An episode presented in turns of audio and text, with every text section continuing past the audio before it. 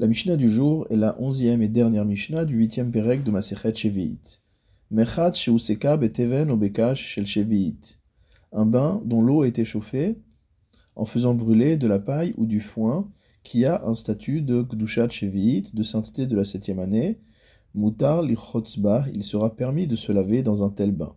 C'est-à-dire qu'a priori, cette paille, étant donné qu'elle est comestible par les animaux, ne doit être utilisée qu'à cet effet. Malgré tout, a posteriori, il est permis d'utiliser l'eau si on l'a chauffée de la sorte. Ve'im mitrachevhu, et si jamais cette personne dont on parle est un Adam Chashuv, une personne importante, dans ce cas-là, il ne devra pas se laver dans un tel bain, car de par son importance, les gens apprennent de son comportement et vont donc en venir à l'imiter.